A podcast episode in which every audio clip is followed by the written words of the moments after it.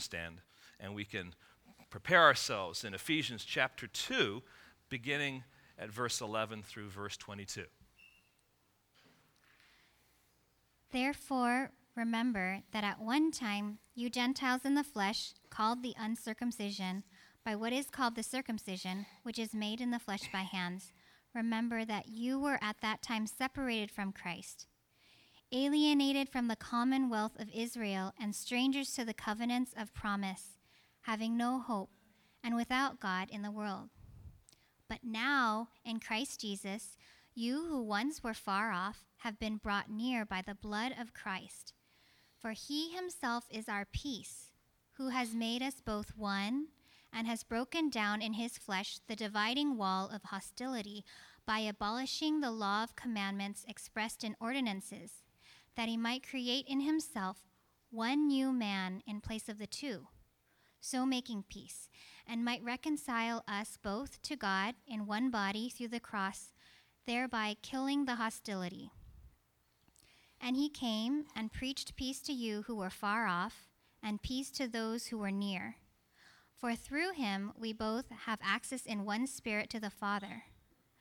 So then, you are no longer strangers and aliens but you are fellow citizens with the saints and members of the household of God, built on the foundation of the apostles and prophets, Christ Jesus himself being the cornerstone, in whom the whole structure, being joined together, grows into a holy temple in the Lord. In him you also are being built together into a dwelling place for God by the Spirit.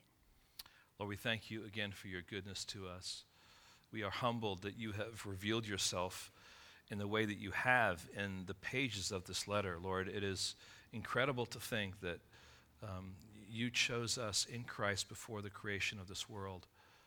Uh, Lord, that is um, it's incomprehensible, and yet, Lord, we we believe it because you say it. And Lord, you have not just called us to yourself; you've called us to be in Christ, and in Christ, Lord, you've called us to be something. And Lord, we ask that today, as we study this passage in the, the context of other things that are there in the book of Ephesians, that you'll give us a sense of our, of our place, of our identity, of our union with Christ, and then, Lord, the, the results of that and what you have then called us to. And Lord, I just ask that you would uh, just allow me as your messenger to reflect your truth, Lord, that we would, we would grow, we'd be strengthened, we'd be encouraged, Lord, by spending time in your word today. In your precious holy name.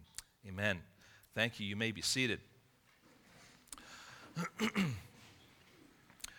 Probably all of us can remember a time, and maybe some of you that are in the lower grades, you're living this right now, but you can remember a time when you used to play on the playground and it was time to play a game and you wanted to play, but those other kids wouldn't let you. You weren't allowed to. You weren't part of their group. You weren't part of their special group of friends or that particular clique. Maybe they wanted to play basketball, but only certain people they would allow to play basketball. Or maybe you were the kid like me that when it came time to playing basketball or something like that, you know, you lined up against the fence and they chose the teams and you were the one left standing there, you know. You just weren't included. Um, you were, might want to say, alienated. This passage that we're looking at today is laced with words alienated, hostility, peace. There's something going on that God wants us to see about who we were, what Christ has done, and what we are now. And, and he's saying it to us through this language of hostility, peace, and alienation. And uh, I think it's important to r- remind ourselves that our passage here begins with a word, and it's a word, therefore. And of course, we know when you see the word therefore, you see what it's there for.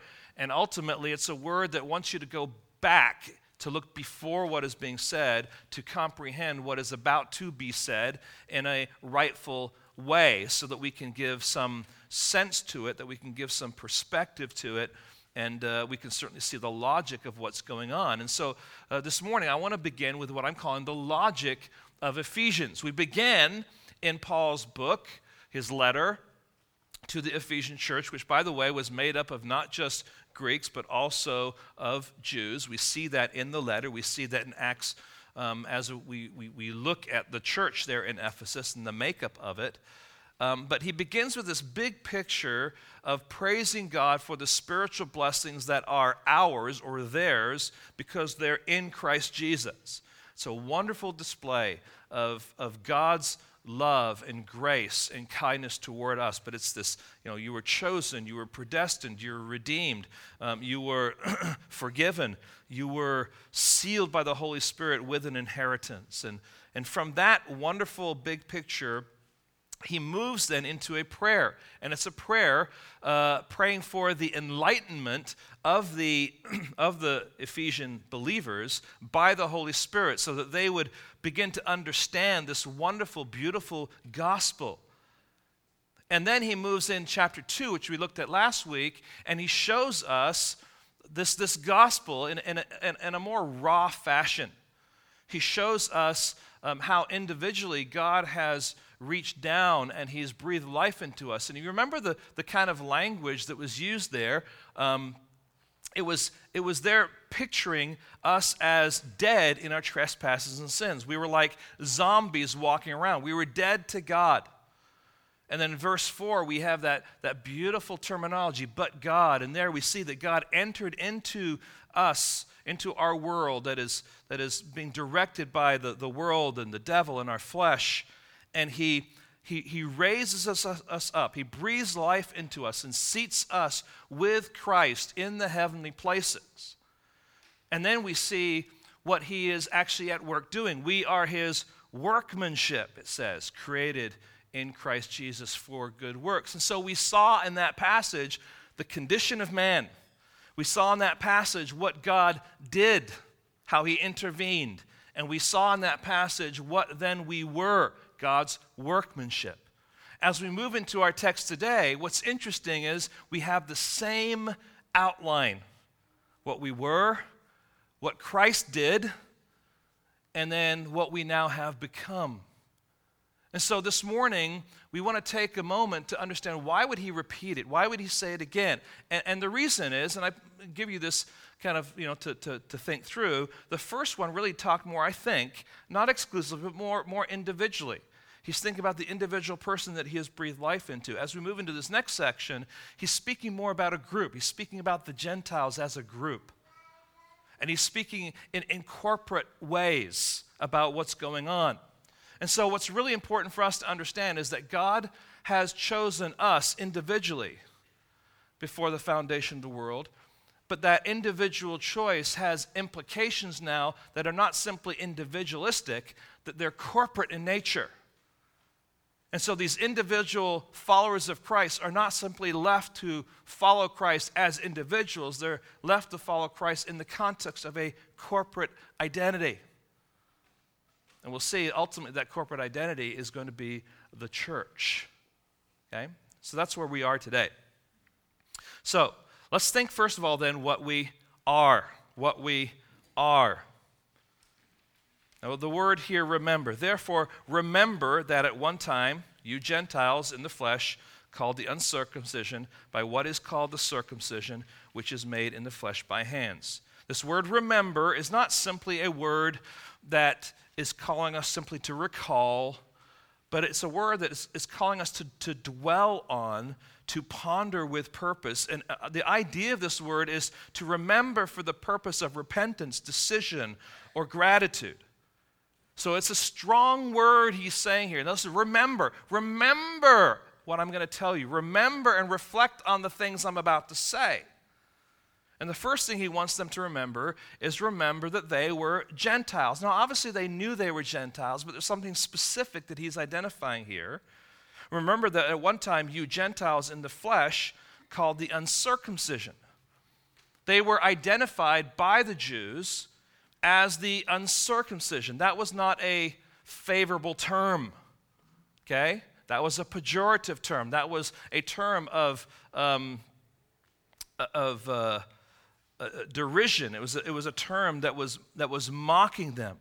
And so the idea here is they were to remember that as Gentiles, they were physically and ultimately socially alienated from Israel and from the Jews. But But Paul subtly even confronts the Jewish mentality that would call them the uncircumcision. Notice what he says here called the uncircumcision by what is called the circumcision.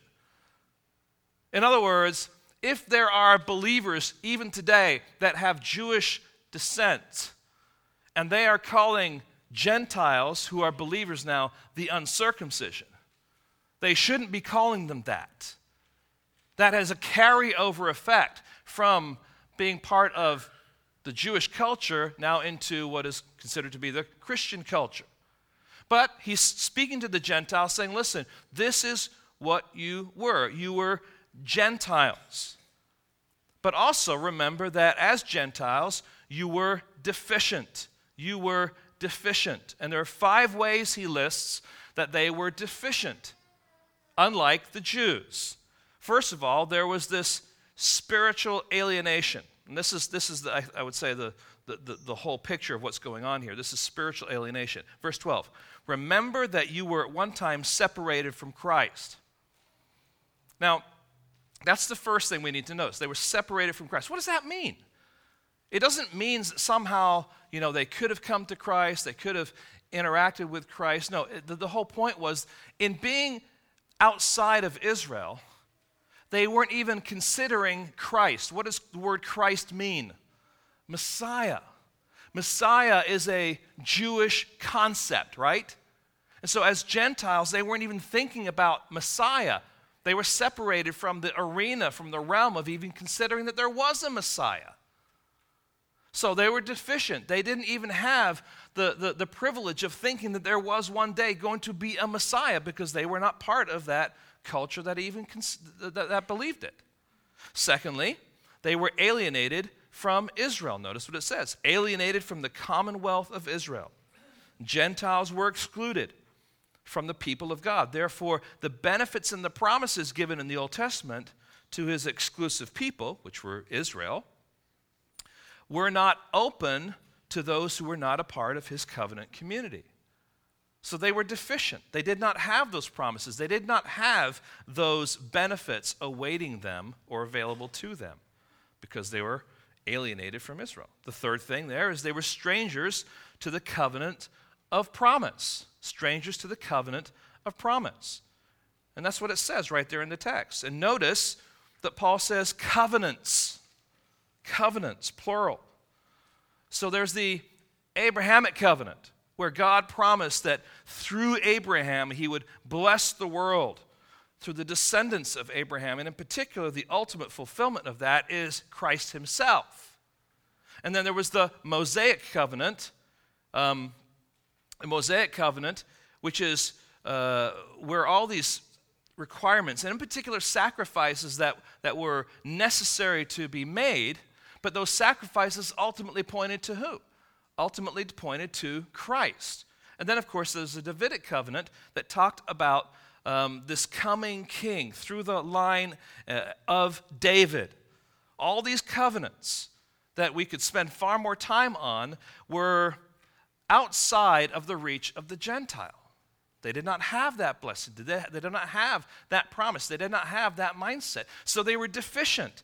And the result of that, that reality is that they were without hope. This alienation, this exclusion, this ostracizing left them without hope, and ultimately they had no way to God. They were without God. This was their ultimate condition. They were without God. So you see what Paul is doing here?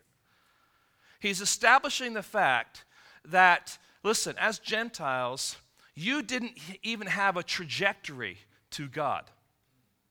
You were kept out of even considering and comprehending a Messiah. You were kept out of this idea of blessing and privilege that came uh, because of that Messiah or because the God of Israel. You were kept out of these covenant promises.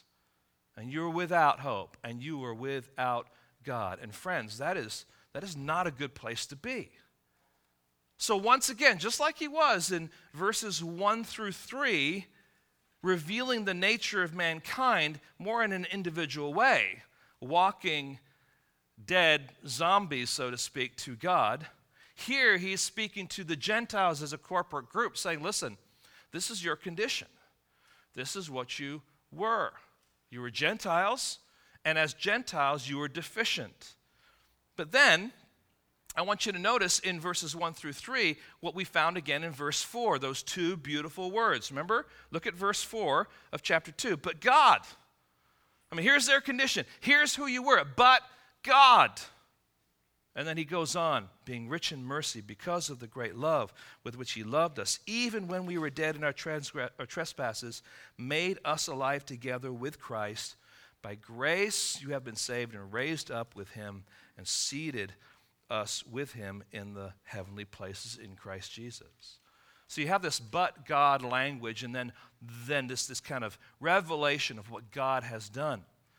Now, here in um, in chapter 2 and in the, the, the passage that we're looking at now, um, we find something different going on. It's not but God, but it's but now. It's the same kind of transition, but now in Christ. Before it was but God, now it's but now in Christ. This is what Christ has done for you, right? So these alienated strangers without claim, without hope of God, are, are coming face to face with what Jesus Christ has done for them. And so now what Paul is saying is this remember that you were Gentiles, but you were brought near by the blood of Christ. That's what the verse says. But now in Christ Jesus, you who were uh, once far off have been brought near by the blood of Christ. And that expression far off encompasses those five realities of how they were deficient. These were the ones that were not a part of Israel. They were far off from Israel, but now, through Christ, they have been brought near. Now, friends, that is wonderful gospel terminology because this bringing near comes by way of the blood of Jesus Christ.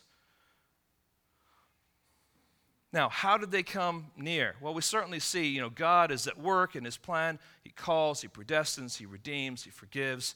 But I want to I also want to draw your attention to verse 13 of chapter 1 just to remind yourself from their perspective what was going on. They heard the gospel and they believed. Verse 13, they heard the word of truth, the gospel of your salvation, and believed in him, and were sealed with the promise of, Holy, of the Holy Spirit. So, this possibility of being far off and brought near could only be accomplished through what Christ did on the cross. When he shed his blood as the sacrifice necessary to appease God's wrath and to pay the ransom for sin. So we have this parallel kind of imagery, parallel terminology, parallel reality, one more individual, one more corporate now taking place. One saying, but God, no one saying, but this is Christ. And this is what he's doing. All right, so that's, that's what we were. Now let's think about what Christ did. What is it that Christ actually did? And here we have the word for beginning in verse 14. Okay? We've seen that alienated Gentiles uh, were brought near by the blood of Christ, but now Paul invites us to look at the gospel through a magnifying glass, so to speak. He's kind of taking us closer to, to look at it in more detail, to examine in, in, a, in, a, in a closer way, to learn about uh, this, this Christ, who he really is, and what he has done. And to do that, again, he brings up this hostility peace language. And there had been hostility between Jews and Gentiles through the years. But through Christ and through the cross, something has changed. Let's notice how he begins now talking about what, what Christ has done. Verse 14 For he himself is our what? He's our peace. He's our peace. So, first of all, let's just notice that Christ is our peace. In this statement, Paul is once again drawing the Jews and Gentiles together in Christ, right? He was talking about the Gentiles, but now he says, For he himself is what? Our peace. And this has been a pattern of his. He talks about you, and then he talks about us, and then he talks about our. He's bringing them all together, saying, This is kind of all of us now together. Christ is our peace. And this is typical of, of the Old Testament Gentile appeal. Listen to uh, Isaiah 57, verse 19.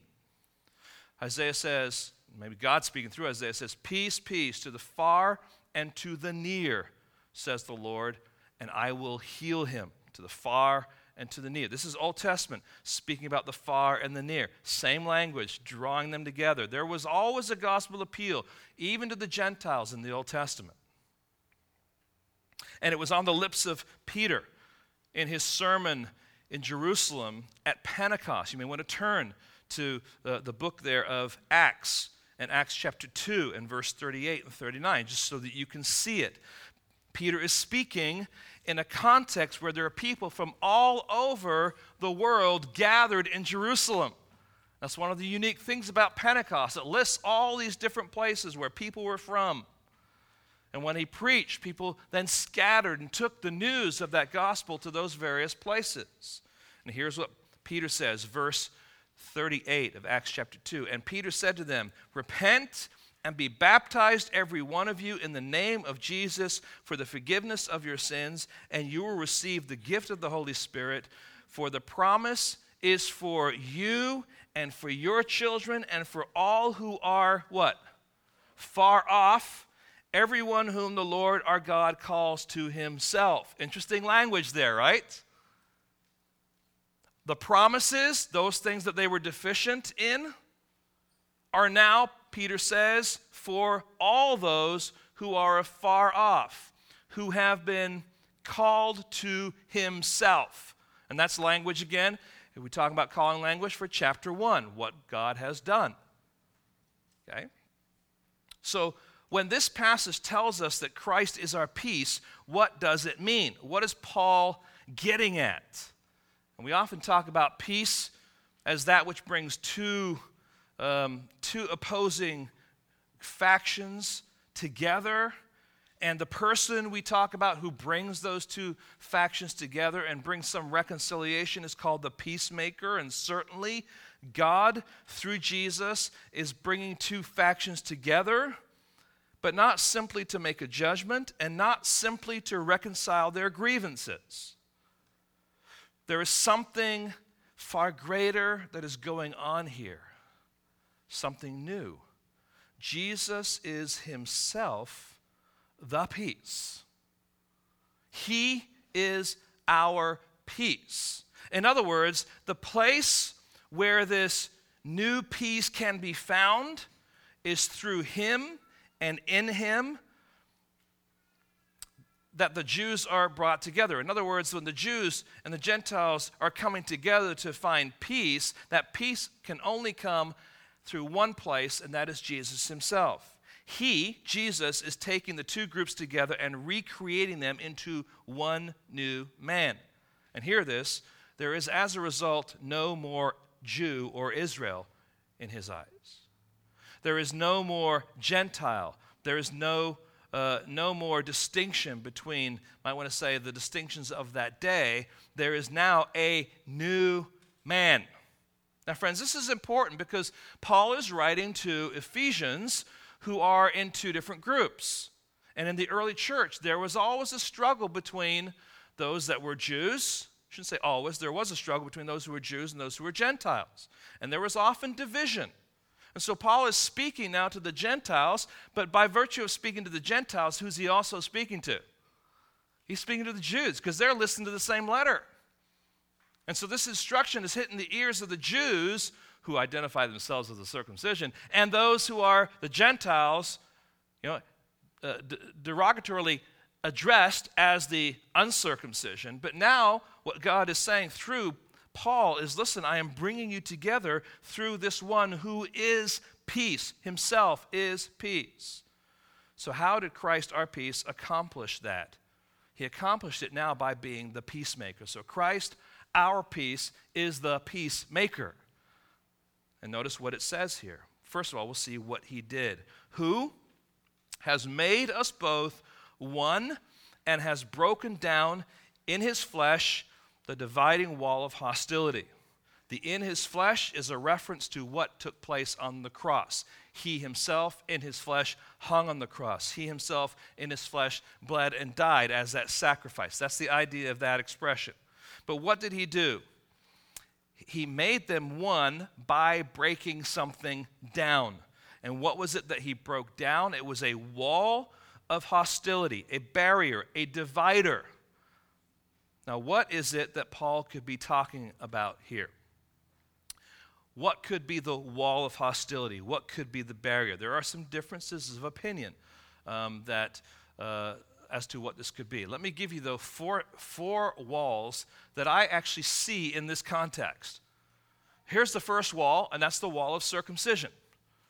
Circumcision was a dividing line between you are a Jew or you're not a Jew. And it had implications. And once you are identified as either one or the other, either circumcised or not circumcised, in someone's mentality, you were put into a category. So it was a dividing line. And it had the result of physical and social um, alienation. The second wall of hostility would be the, the law, but in particular, the ceremonial law, not the moral law. We need to make a distinction between the two.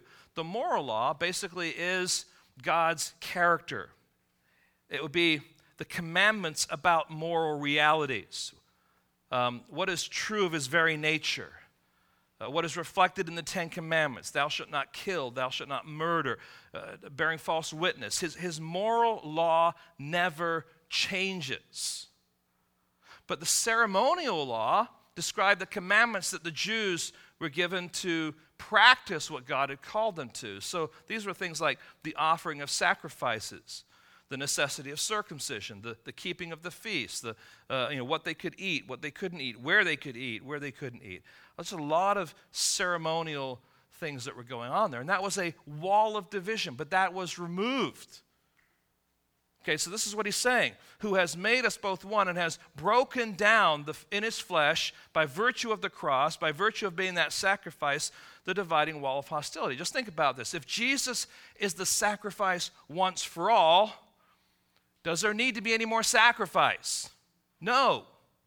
It's done. The sacrifice has been paid. There's no perpetual sacrifice, there's no re sacrificing going on. The sacrifice has been paid, has been accomplished. And so he's breaking down that wall. So there's circumcision, there's a ceremonial law. Then there's the temple wall. Now, the question here is this Did the people in, Ephesus even know about the temple in Israel, in Jerusalem? Did they even comprehend that there was this Gentile court and there was this uh, court of Israel, and Gentiles could not enter the court of Israel. There, I mean, we're talking about a dividing wall. Anyone ever been to the, the wall at the temple in Jerusalem? And um, you know, if you were if you were a, a lady, you had to go into the ladies section, and if you were a guy, you had to go to the guy. But even then, you had to be respectful as a guy. You had to cover your head, and uh, as I recall, it was almost like a like a French fry little thing, little box thing. I mean, that's what it looked like. And you put it on your head and you went in there. Well, the, the, the, division that took place there was the court of the Gentiles. And, and, and in that day, there was a sign, the historians show us, there was a sign on that court of Israel speaking to those who were the Gentiles that said this No Gentile may enter within the barricade which surrounds the sanctuary and enclosure. Anyone who is caught doing so will have himself to blame for his ensuing death. That's what you call a warning, okay? That's what you call a dividing wall of hostility, literally, okay?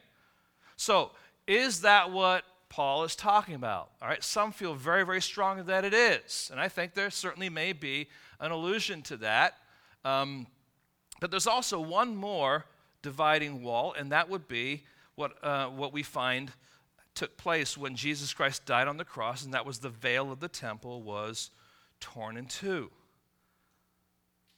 Okay? The, the, the, veil separated the temple from the Holy of Holies. And the Holy of Holies is where the Ark of the Covenant was kept. It was the place into which the holy priest went once a year to offer incense up to God and sacrifice to God in the Holy Holies one year. If you remember the story, oftentimes what they would do is they would wrap his ankle with a rope just in case he died in the process because it was such a grand thing, all right? This is where this is this was the holy of holies. When the, the, the veil of the temple was torn in two, it was symbolic to say that now, because of the sacrifice that has been made, because the wrath of God has been satisfied on the Son of God, now we have freedom to boldly access the throne of grace, which is talking there about that Holy of Holies. So, as believers now, we don't go through a priest, a mediator. Mediator is Jesus Christ. We now have freedom to come boldly to the throne of grace. Now, having said that, I want you to see in our passage here, in particular, I want you to see in verse 18 where this is alluded to. For through him we both have access in one spirit to the Father. There's that word access. This is what has been accomplished for us. Okay, now, I, I, I really would lean toward the fact of, of the, the significance of the dividing of the physical wall as being very, very much in the, the thinking and the mind of Paul. And in particular, if he's speaking to a context where there are Jews, those Jews certainly would know about that. And they probably would use that as a basis even for some of their argumentation about being separated from the Gentiles. And certainly, he's speaking here about the, um, the, the, the ceremonial law because what we have next is him explaining that the fact that he abolished that. But the point is this, and ultimately, this is what's going on that Jesus, being our peace, came as a peacemaker, and coming as a peacemaker, what did he do? He brought Jews and Gentiles together to be one man by breaking down the barrier that was between them this wall of hostility. So he is the peacemaker. That is what he did. The question now is, how did he do that? And so we get a little bit more specific about how he did that. I've mentioned the first thing, and that is this He abolished the ceremonial law. Verse 15 by abolishing the law of commandments expressed in ordinances. Now, certainly, what we see here, these are commandments, these are ordinances, these are things that, that were communicated to the Jews about you know, what they should do and, and how they should do it. More the ceremonial side of things, not the moral side of things. He abolished the ceremonial law. Now, I understand. You're probably thinking, wait a minute, didn't I read somewhere in the Bible that Jesus says that he didn't come to abolish the law, but to fulfill it? And so, if you're thinking that way, Good thinking, because you're right. You might want to turn your Bible to Matthew chapter 5 and verse 17. In his Sermon on the Mount, Jesus did say something to that effect. So let's look at that so that we don't have any confusion about what's going on here. Matthew 5, verse 17. Jesus is speaking, and he says this Do not think that I have come to abolish the law or the prophets. I have not come to abolish them, but to fulfill them. So now you're like, well, how do you reconcile these two things? I didn't come to abolish them, and now Paul says in his letter that Jesus Christ abolished the law. What's going on here? Okay? Well, let's think through this a little bit. Jesus, first of all, fulfilled the law by satisfying the law's requirements. So that's the idea of what he's talking about there in Matthew chapter 5. He is the only man who could satisfy the law's requirements by being that son, that savior that was sinless, and be that sacrifice once for all.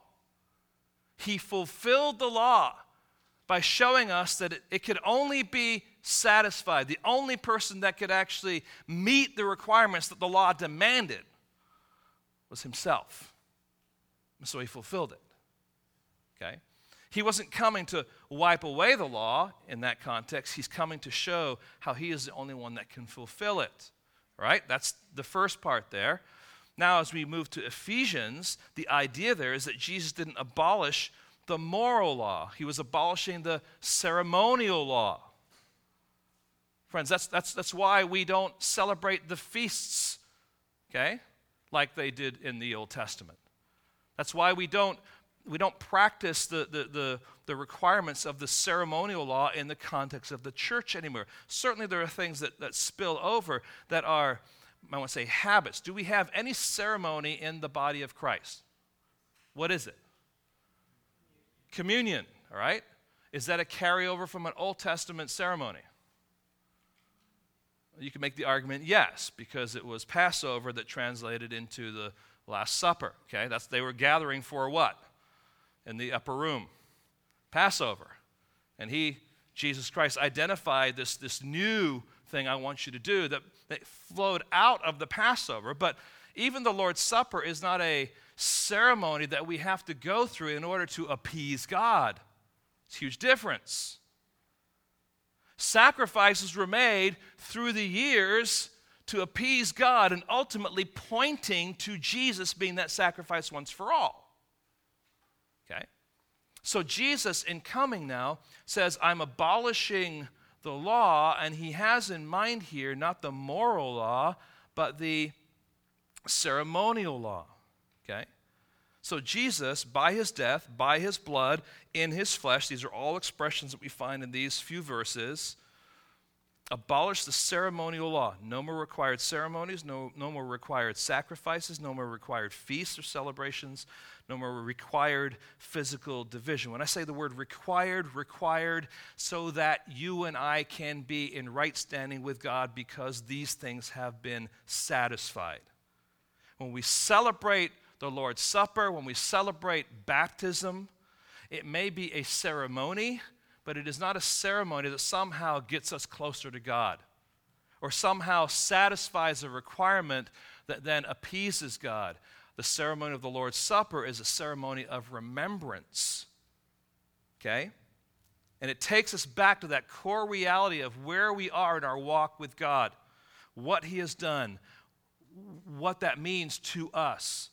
Baptism, again, we go through the waters of baptism, not because there's anything mystical going on in baptism. There's not somehow you're getting more spiritual. You're simply being obedient and you're reflecting to those around you the fact that you're identifying with Jesus Christ as your Lord and Savior.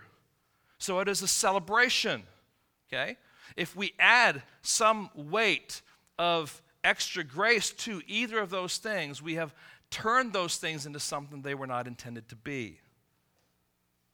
Okay? Now, that's the first thing. He abolished the ceremonial law. Secondly, he created one new man, that he might create in himself one new man in place of the two, so making peace. Now, last night, as I was thinking through this, I was sitting down having a snack and I was eating some cheese, some Monterey cheddar cheese. And I thought to myself, ah, you have Monterey and you have cheddar that comes together in this wonderful cheese. And when you look at the block of cheese, it has some different coloring to it, right? It's kind of marbled. But you say, oh, this is one block of cheese, right?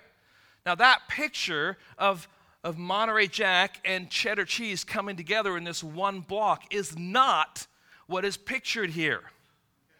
Okay?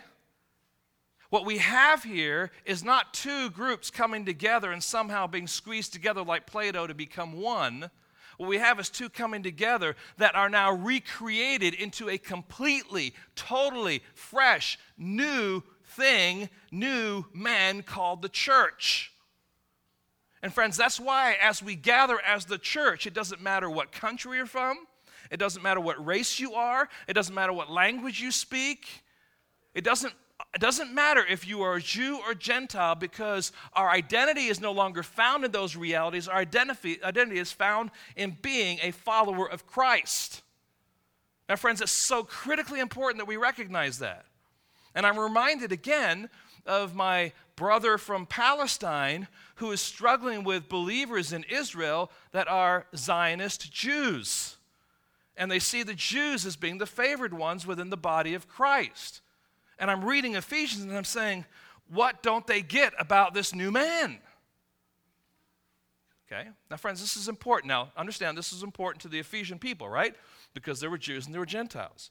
And Paul is having to clarify that. This is important for us because no matter where you're from, no, what, no matter what your history is, If you step through the threshold of the cross by virtue of what Jesus Christ has done for you, and you believed after you heard that, and you entered into the family of God, your identity is not an identity from your past life. Your identity is now because you are part of God's family, His church.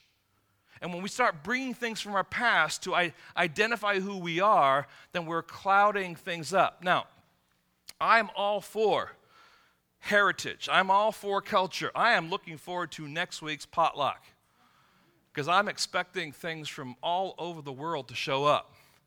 It's a wonderful thing. Culture's wonderful. But you know what? We gather as one church, united in Christ. This is our new community. This is, this is a reality, friends, that had never, ever existed before until Christ came and died on the cross. He instituted the church. And, and if you're a believer, this is what you are a part of. So not only did he abolish the ceremonial law, create one new man, that would be the church, he also reconciled Jews and Gentiles to God. Look at verse 16. And might reconcile us both to God in one body through the cross, thereby killing the hostility. Now, there, there's two kinds of hostility that have been talked about in this passage there's a horizontal hostility between the Jews and the Gentiles, there's also a vertical hostility, and that is a hostility between God and man. And you might want to say, as you read verse 16, and might reconcile us both to God in one body. In other words, Jews and Gentiles are together as one unit, being reconciled to God. You get that? So here's, here's the picture, right? Imagine, imagine the podium is the cross. Before the cross, what you have is you have Jew, you have Gentile, and they're coming together at the cross. They were distinct. The Jews had privileges, the Gentiles were deficient in those privileges. In coming to the cross, where Jesus shed his blood and he, he was, uh, gave of his flesh, where he died uh, in our place, by virtue of believing in that gospel, they are now created afresh, anew, together into one new man. You get that picture there, right? And together now, they are reconciled to God. They've been reconciled to each other through the cross, but through the cross, they're also reconciled to God. Now, friends, this is all part of Jesus being our peacemaker. These are implications of what took place on the cross that Paul is saying to this church that has some, some variety of peoples. listen, you need to see who you are in Christ. Now, this peace that Paul is talking about is not a peace that takes place on earth between sinning factions. No, it's, it's a peace that comes by way of the cross that tears down barriers of hostility in bringing different, different peoples, at many times hostile to one another, into one body, which is called the church. Now, we, we've said this over and over again. This is one of the beautiful things about being involved in missions, but I just love the fact that I can travel for, you know, for 20 something hours and I can get off the plane and get in a strange car in a strange place with strange smells and different people, and I can go to a building where there are followers of Christ gathered, and I am now walking into the church. It's just absolutely amazing. And if you've never had that experience, let me encourage you to have that experience because the body of Christ is united by its identity in Christ. And so all sorts of cultural things are bouncing around, but we are united because we worship the same God. And it's absolutely amazing. But see, that is, that is the peace that we have. It's not a peace that comes by way uh, uh, of, of, of people getting together and trying to sort things out. It is a peace that comes through the cross, as a result of the cross. So it is a peace that comes through the cross that ultimately reconciles us to God. It isn't an earthly peace that the world preaches and is attempting in vain to achieve. You know, I, I'm all for living in peace with my neighbors, okay? I'm all for, you know, if, if Canada decided they wanted to come and, I don't know, take over Alaska, I, I you know what? I, I, I want to live in peace. If they entered into, I kind of joked, you know, the other day that, that they came and they, um, they, they took over Goat Island. Now, you wouldn't know what Goat Island is unless you've been to Niagara Falls, and it's actually the area on the United States side where where there's an island that it's the falls, right? And so there's some kind of division about that. But, you know, Canadians came over and took that, right? Um, I, I wouldn't want that. I would want peace. We want peace. But the peace that's being talked about here is not this earthly kind of peace. It's a peace that has eternal implications, not temporary implications. And it's a peace that drives us and moves us to live our lives in a way that is confident because we are at peace with God. And no matter what happens to us, we know that His hand is at work with us. So the peace that is visible for all to see in the church is because of Jesus and because of what He did on the cross. So here's Jesus, our peace. He is our peacemaker, but notice also he is the peace preacher. Verse 17. And he came, and what? He preached peace. To who? To you who were far off, the Gentiles, and peace to those who were where? Near. Now, I can just imagine as this is being read, and the Jews are all kind of, you know, the Jewish Christians are all sitting together in their holy huddle, right? And they're listening to what is being read by the Apostle Paul. They're thinking to themselves, man, I know he's speaking to the Gentiles, but wow, he is hitting us hard. Because this message of peace was preached to the Gentiles. Yeah, they need that. But I preached it also to those who were near. You see, the Jews needed the gospel just as much as the Gentiles needed the gospel.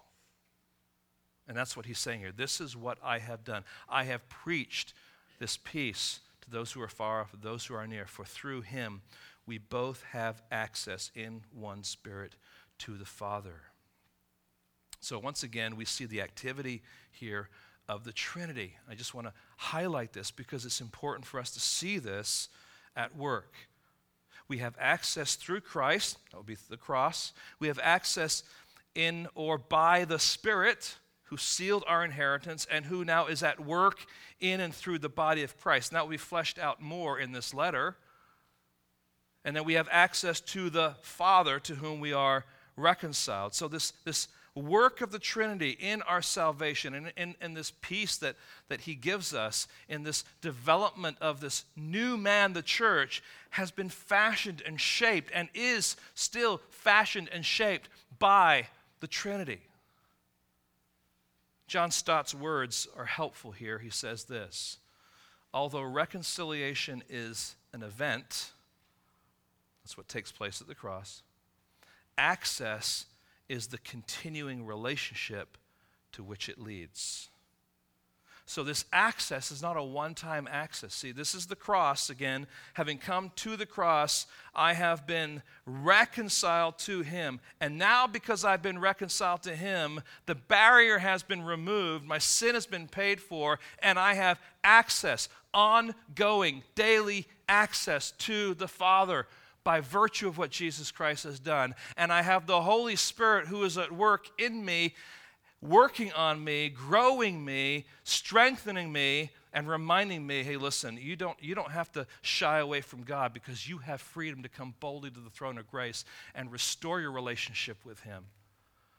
Friends, that is, that is such good news. Not only are we reconciled, but we have access to Him. Now, Listen to Romans 5, 1 and 2. In fact, turn to Romans 5, 1 and 2. I want you to see how, how this language and these truths all work together in God's Word. Romans chapter 5 and verses 1 and 2. Again, Paul is writing this. Therefore, since we have been justified by faith, there's that reconciliation. We have what? Peace with God through whom? Our Lord Jesus Christ. Through him we have also obtained what? Access by faith into this grace in which we stand and we rejoice in hope of the glory of God. What was it that the Gentiles didn't have any of? They didn't have hope. But now through the cross, they have hope. See, all this language, this similar language that Paul is using as he's writing to the Romans. And then back in Ephesians chapter 3 and verse 12, it says this In whom we have boldness and access with confidence through our faith in him. My friends, if, if we are one place with the Gentiles, which I think most of us were, through the cross now, in a place of this alienation, we now through the cross have access. And that means that we can boldly, confidently, with joy, come before God. See the magnitude of that. What you were, what Christ has done. This is how he did it. And that leads us then to the last thing, and that is what we are now. Well, what are we now? He's already mentioned that he's created this new man. This new man, of course, is the church.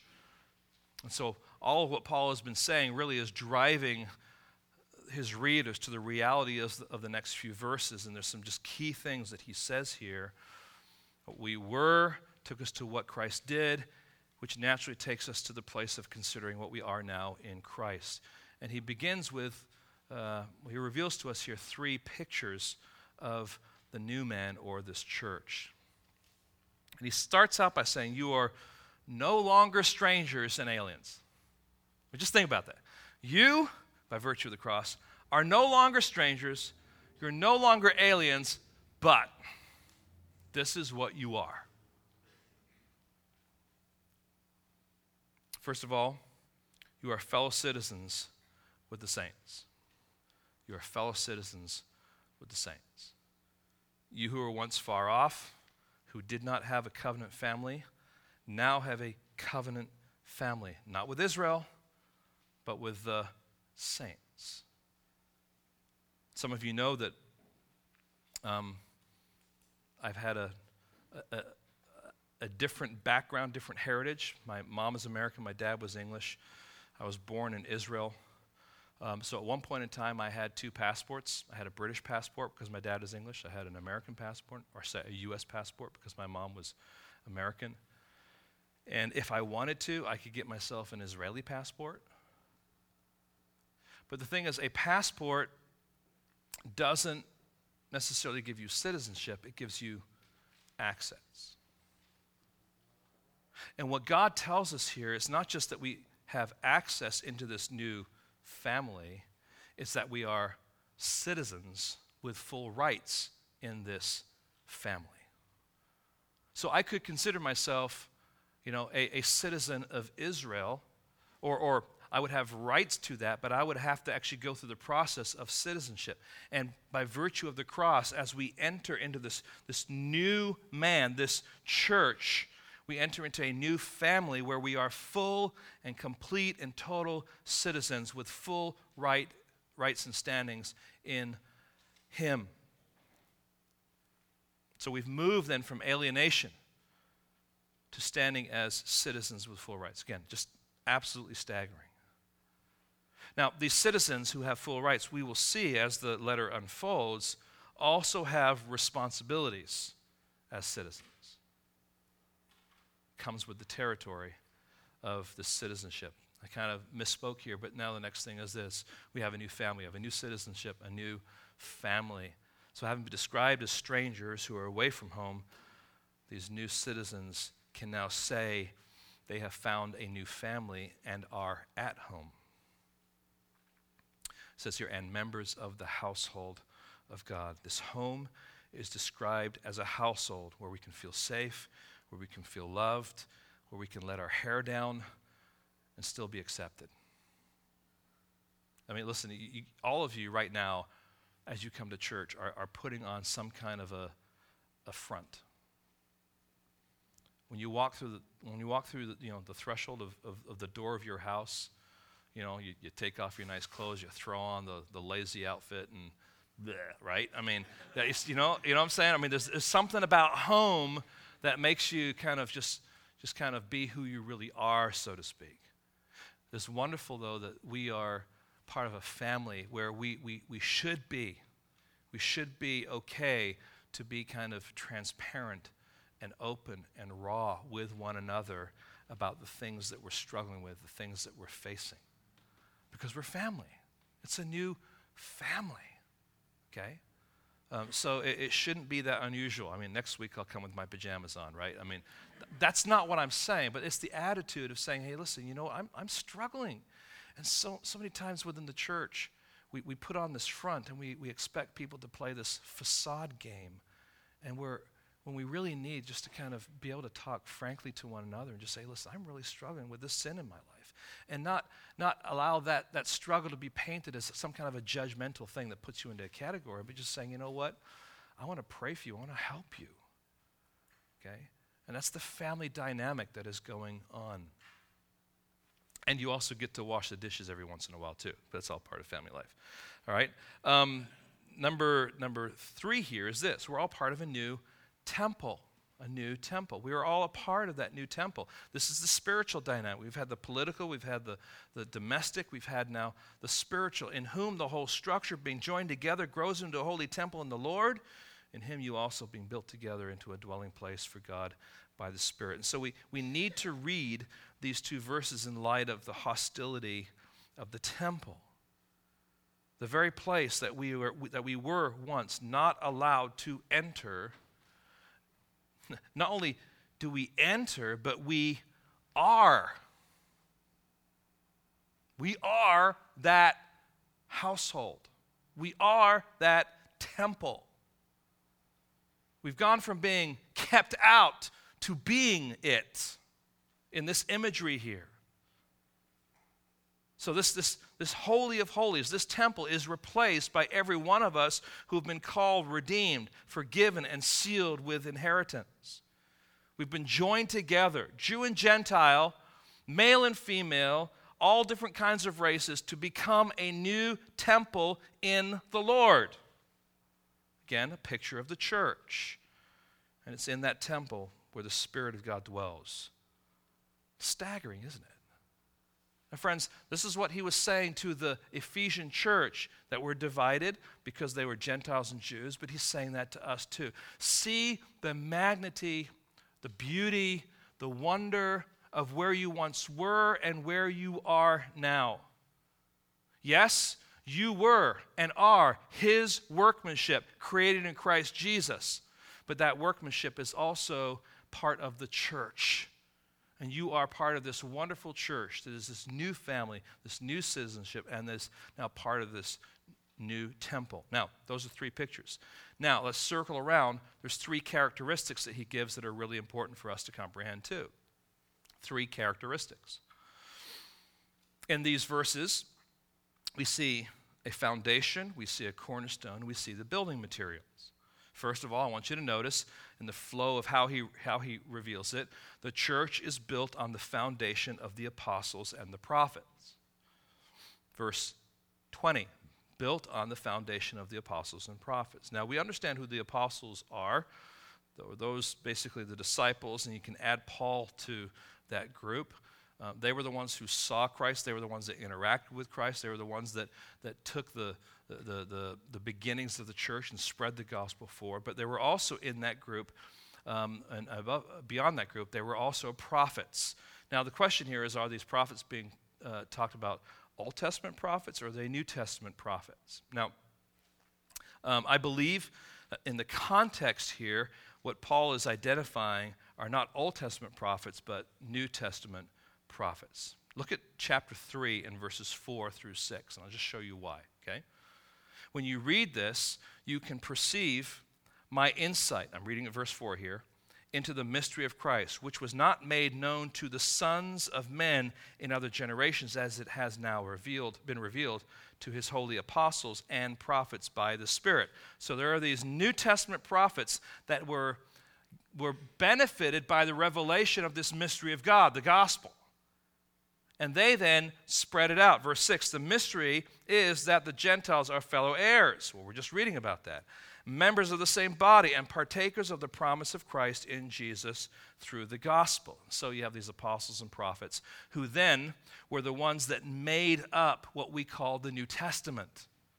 Okay? They're the ones that wrote it. They're the ones that, that God worked through to accomplish this writing of the New Testament. So, this, this gospel had been revealed to them, and this gospel now has been laid out for us in the, the writings of these apostles and prophets, so that we now have this New Testament. It is their teaching that God has called the church to guard, proclaim, and obey. It is their teaching that is foundational to God's new people. And without their teaching, the church has no foundation. Now, what's, what's important for us to recognize here is that they don't stand alone. Even the foundation of the apostles and prophets need an anchor, and that anchor then is explained for us as Jesus, who is the cornerstone, right? He is the cornerstone. Now, when it comes to construction, there's a need for a cornerstone. That cornerstone is the place from which everything now kind of unfolds. It itself is part and essential to the foundation. It helps hold the, the building steady. It sets and keeps um, its, its line to be true. So the foundation of the building, or even the materials that are built on the foundation of, uh, uh, are dependent on the integrity of that cornerstone.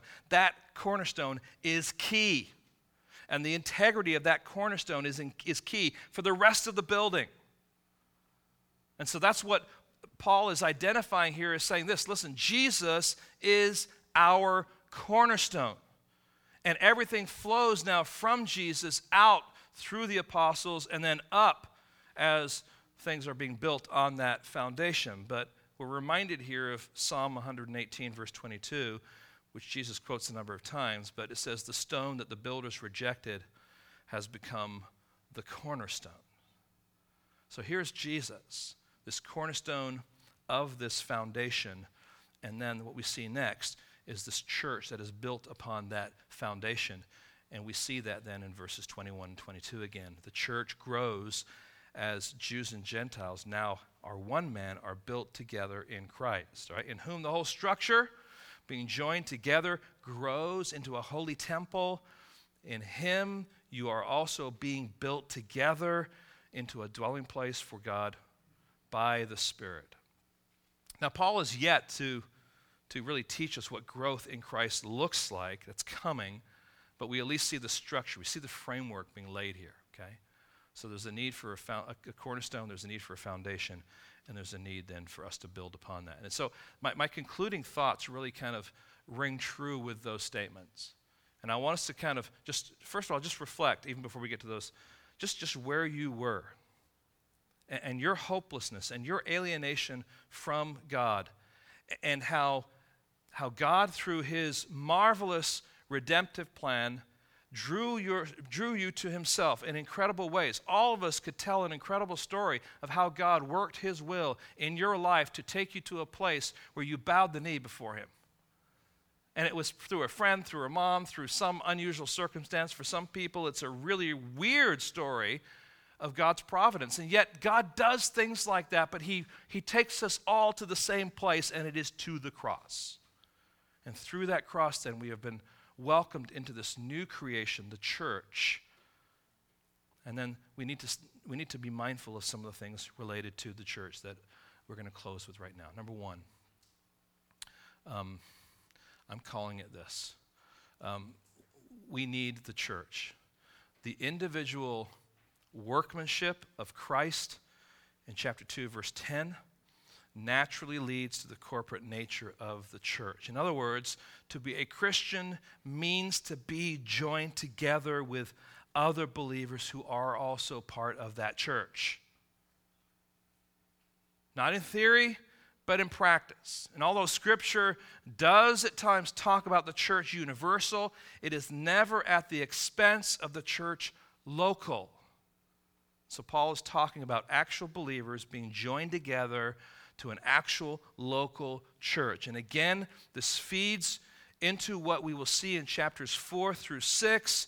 We, we were never meant to pursue Christ on our own, to raise our children on our own, to, to sort out our marriages in isolation, to fight the devil and his armies as an army of one. We're joined together, we're built together because God has called us to be his church. So if, if you have an attitude of, well, you know, church is kind of optional, you know, I, I, just need Jesus Christ, you're only getting some of the story correct. Because God has created you to belong to a family and to be citizens of that family. Yes, with full rights, but also with full responsibilities. And so you have a responsibility to sing to one another in psalms, hymns, and spiritual songs. Well, how can you do that if you're not gathered together? And so on and so forth, right? Number two, we move a tier down here. We need the Word, right? We need the Word. The Word of God is what God has given us by virtue of the apostles and the prophets. It is the Word through them that explains to us what this church is to look like, what it's supposed to be. It explains to us also the character and the nature of Christ and what he has done. I mean, yes, the book of Ephesians is amazing. It's, it's theological, it's technical, it explains a lot of intricate things, but understand this it is helping us have a clear understanding of who Christ is and what God has called us to be as His church. And we need it, and if we need it, it's a good thing for us to read it. Now, my birthday is coming up in July. This is not a plug. Um, it's coming up. And one of the things that I probably am going to have to do is to redo my license.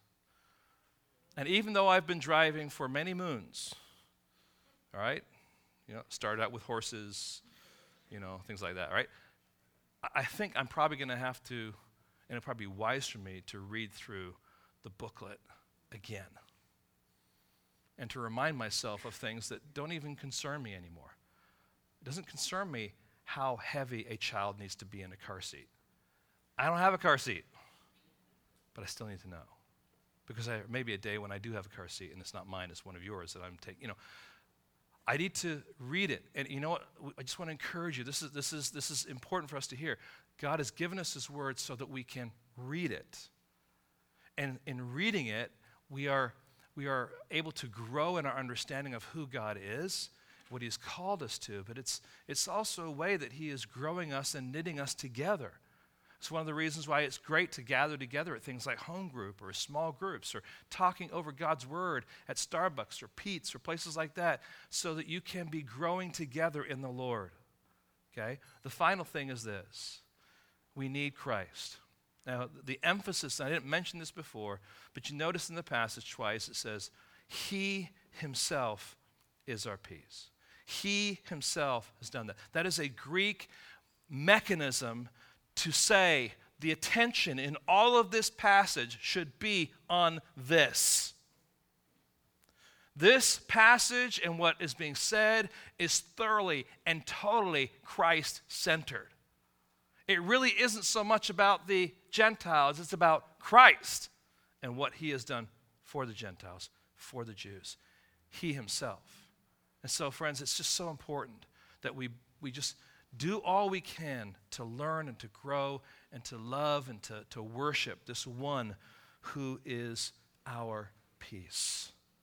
Lord, help us today to continue to wrestle and, and, and simmer and marinate, Lord, on the, the truths of this passage. We were once afar off, but we have been brought near through the blood of the cross. And in so doing, Lord, you have granted us peace peace with God the Father, the ability of peace with others, because we are now one man, one creation, the church. But Lord, you've called us now to live our lives on this foundation and on this cornerstone for your glory. And as we press on in this book, Lord, would you allow this foundational truth to, to undergird, Lord, all that you're saying so that we can begin to see how we can build on that foundation in such a way, Lord, that would reflect your work in our lives and our responsibility before you. Thank you, Lord, for just the privilege of opening your word, of studying your word. And Lord, of being your church. We are so blessed to know you, to have you as our Savior. Your precious name, amen.